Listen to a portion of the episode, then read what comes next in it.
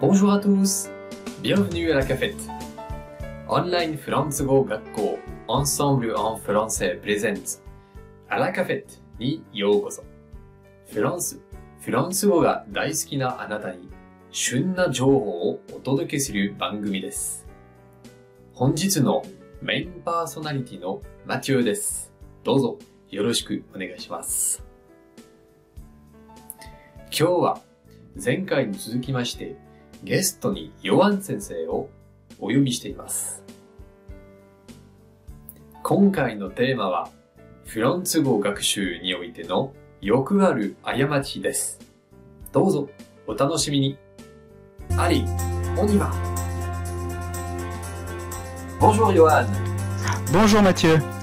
Aujourd'hui, nous allons parler des difficultés euh, de la langue française, qui est une langue facile, n'est-ce pas Extrêmement facile. Pour les Français. Pour les Français. Et encore. Et encore. Et oui. encore. Sur de nombreuses erreurs quand même, oui. Oui, oui, oui. Les Français aussi se trompent souvent, non? Il y a beaucoup de... de- Oui, la grammaire est très compliquée. Bien évidemment. L'orthographe, elle l'est encore plus. Bon, il- il ne faut pas décourager les gens. c'est possible, c'est possible, ce n'est pas si difficile. Moins difficile que les kanji peut-être. Ah oui, les caractères chinois en japonais. Oui, c'est vrai que c'est très difficile aussi. Voilà, donc euh, chaque langue a sa difficulté. Et il faut en tenir compte. Exactement. Bien. Mm. Bien, alors, euh, d'après ton expérience, est-ce qu'il y a euh, des erreurs qui arrivent souvent ou est-ce que tu as des conseils? Alors, les- l'erreur, euh, c'est une source d'erreur, mais c'est surtout une difficulté pour les Japonais, parce que le, le son n'existe pas réellement en japonais, c'est le son R et le son L. Ah oui, Alors ça, pour les Japonais, c'est vraiment, je pense, euh, la difficulté première dans la prononciation. d'accord. Ça, il faut beaucoup s'entraîner, il faut pratiquer, il faut euh, que le professeur donne des conseils sur euh, comment placer euh, la langue, tout ça, mais euh, pour beaucoup de japonais, effectivement, j'entends souvent, ah, le, le R est souvent le problème. D'accord. Et pour le français, ce sont deux sons radicalement différents. Par exemple, entre le son, entre le, le- le mot long et rond, on ne parle pas du tout de la même chose. Ah oui, oui. Et pour les Japonais, euh, cette confusion, surtout à l'oral, s'ils s'ils le parlent, euh, ça va être difficile. C'est difficile pour le- la personne qui écoute de comprendre des fois euh, qu'est-ce que- qu'est-ce qu'elle veut dire. Oui, Parce que le, le même mot existe avec un R ou avec un L, mais il ne signifie, signifie pas la même chose. On a la même chose, par exemple, que le, le lit et le riz, ah oui, c'est différent. oui. Euh, et oui, si je vais au lit, euh, c'est pas la même chose que. Bon, on ne dit pas je vais au riz, mais oh papa, je vais au riz, mais. j'aime, le riz, j'aime le lit, ce n'est pas pareil. Ce n'est pas pareil, et oui. Alors, effectivement, le- des fois, le contexte permet de différencier. Oui, la situation. de différencier, différencier la situation et on peut comprendre, mais des fois non. euh, on- les deux sons existent et le, même avec le contexte on peut pas savoir. hein. donc ça c'est un problème. Oui. Et pour les, les japonais, euh, souvent ils arrivent euh, pour étudier le français Oui. avec un peu l'idée des katakana dans la tête. Ah oui. Et ça, c'est ça, le, je pense, le grand piège. Donc je dis toujours aux, aux apprenants, pas de katakana. Ah. N'écrivez pas les sons des mots, de mettre, de mettre des fooligana au-dessus des mots français Ah oui. pour, euh, en- avec les katakana. Parce que vous n'avez pas tous les sons et la prononciation sera biaisée. Oui, si on utilise trop euh, l'écriture des katakana, euh, on n'arrive pas à faire la différence entre r et l, c'est ça? C'est ça. C'est ça. Et surtout si le, le- un, un mot comporte un re et un le ensemble, en katakana, ce sera la même chose. Mais en français, ça sera très différent. Ah oui. Donc, euh, je pense que c'est vraiment le piège numéro un Oui. euh, qu'il faut éviter. D'accord. C'est écrire les katakana. D'accord. Euh, alors, il faut trouver des astuces, par contre, Oui. pour la prononciation des, mots. Donc, euh, des fois, on va dire, oui, mais comment je peux savoir si euh, je peux pas utiliser des katakana? Comment, par exemple, mémoriser la prononciation? Donc, dans ce cas-là, moi, ce que je, conseille, c'est de trouver un mot français qu'ils connaissent bien, qu'ils qu'ils arrivent à prononcer. Et dire, voyez, vous allez prononcer, par exemple, je suis japonaise, je suis française. Utilisez, dites comme mayonnaise. Ah oui. Et par exemple, ça, ça passe. Ah. Et on, on se souvient bien. Parce que le mot mayonnaise, par exemple, existe très bien en, en- en japonais. Ah oui. Et j'ai remarqué avec les élèves, quand euh, je leur dis, bah, je, je- je suis japonaise, et qu'elles entendent s'oublier, je dis, c'est comme mayonnaise. Hmm. Donc à partir de, de mots comme ça, on arrive à avoir une, une bonne prononciation. D'accord. D'accord. Donc avec le katakana, des fois, on n'y arrivera pas. Ah oui. Il faut utiliser des mots déjà connus, des mots très très simples, Hmm. et utiliser un peu, voilà, euh, le, le on, par exemple, d'un mot, ce sera le on de chanson. Et le, et le en, ce sera le, le en de chant, de chanson ou de France. Ah d'accord. Donc on peut, re- on peut retrouver des mots comme ça, des sons que les Japonais pe- peuvent euh, utiliser. D'accord. Et ils n'ont pas toujours conscience qu'ils connaissent ces mots. Ah. Et quand on leur dit, euh, là, ce en, c'est comme le, le, le en de chanson. Et ils disent, ah oui, d'accord. Et après, ça fait des moyens mnémotechniques. Ah, Et ça les aide beaucoup. Ah, c'est très intéressant. Donc tu, tu fais des liens, des liens entre ce que les gens connaissent déjà Voilà, et oui. les nouveaux sons. Exactement, oui. Ah, c'est très intéressant. Oui, oui, oui. Mm. Hmm, très bien. Est-ce qu'il y a d'autres erreurs courantes dont tu voudrais parler Les erreurs courantes, euh, par exemple, no- notamment pour la lecture, ce soit la confusion du ENT entre, par exemple, les verbes avec le il, elle au pluriel, par exemple, il mange, que les, les- beaucoup de gens ont tendance à dire mangeant. Ah oui. Attention, le ENT pour un nom, pour un adverbe, va se prononcer en. Par exemple, le, le vent ou euh, lentement. Oui. C'est la même orthographe. Oui.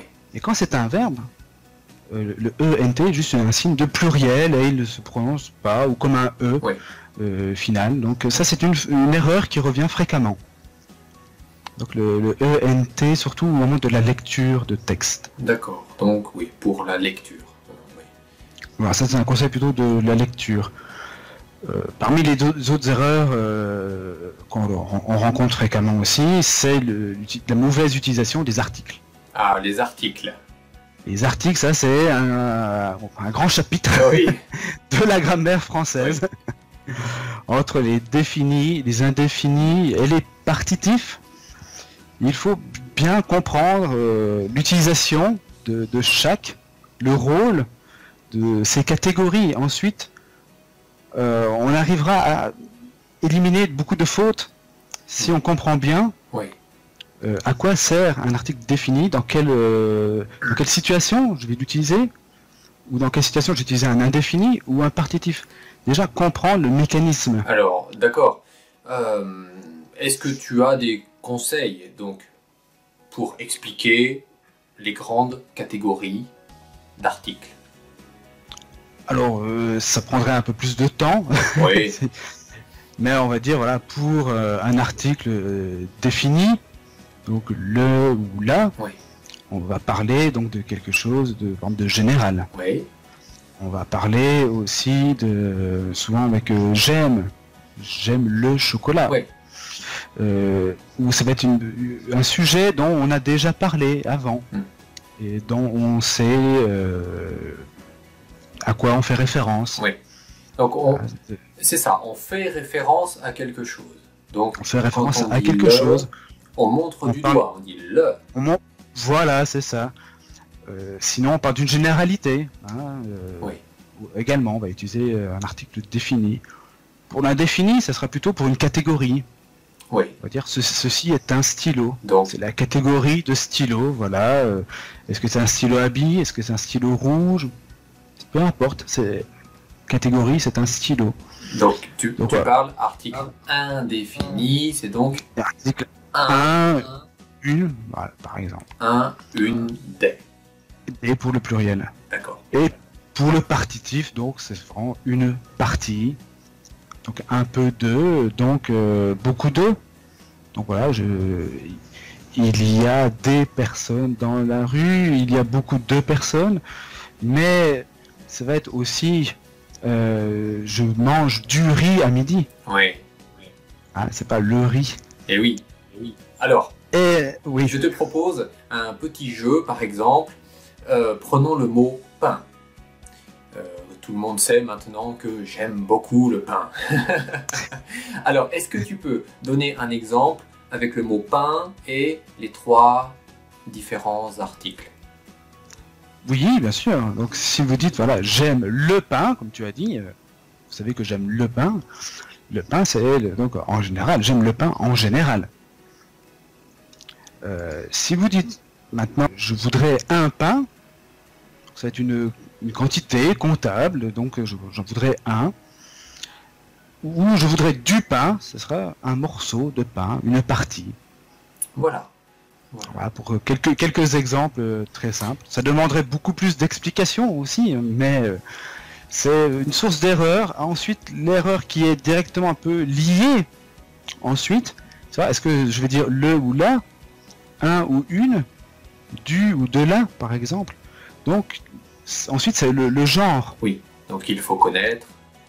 Et il faut connaître, voilà, est-ce que c'est masculin, est-ce que c'est féminin D'accord. Il n'y a pas beaucoup, il n'y a pas vraiment de règles. Ah, Donc euh, là, c'est l'autre difficulté. très bien, très bien. Et- Alors, euh, quand tu vas euh, à la boulangerie, est-ce que tu dis bonjour madame, je voudrais du pain ou bonjour madame, je voudrais un pain? Alors, si je demande à la boulangère, je voudrais du pain, la boulangère va, va systématiquement me poser une autre question. C'est-à-dire, vous voulez du pain, d'accord, mais euh, quelle quantité? Oui. Je voudrais du pain, vous voulez une- un petit morceau, un grand morceau? Vous voulez un kilo de pain? Je ne sais pas. Voilà, la boulangère ne sait pas. Je voudrais La boulangère du ne pain. sait pas. D'accord. La, boulan- la boulangère va nous reposer une autre question. Oui, voilà, oui, euh, oui. du pain, mais quelle quantité de pain voulez-vous? Oui. Donc, euh, si je vais à la boulangerie et que j'en veux effectivement juste un, ben, je voudrais un pain. Je voudrais un pain. Bien. Donc, euh, voilà la différence principale Voilà, on peut dire ça comme ça, oui. des articles. Très bien. Bien. Merci Johan. Merci pour euh, ces euh, discussions ensemble. Mais je t'en prie, Mathieu, avec plaisir. C'était un plaisir également et j'espère qu'on aura l'oc- l'occasion de se retrouver bientôt. Je l'espère aussi. Au revoir. Au revoir さて、本日のアラカフェットはいかがでしたか？番組ではご質問をいつでも募集しています。こちらまでぜひメールをくださいね。À la prochaine fois! こんにちは。アンサンブルのミキです。本日のポッドキャストはいかがだったでしょうか？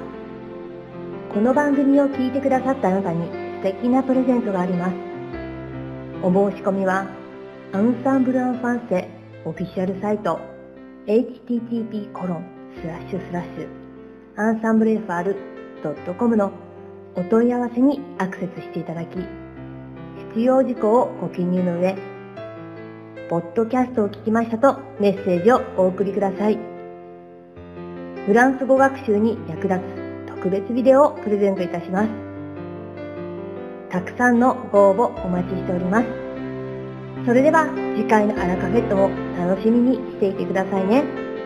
アビアント、オーバー。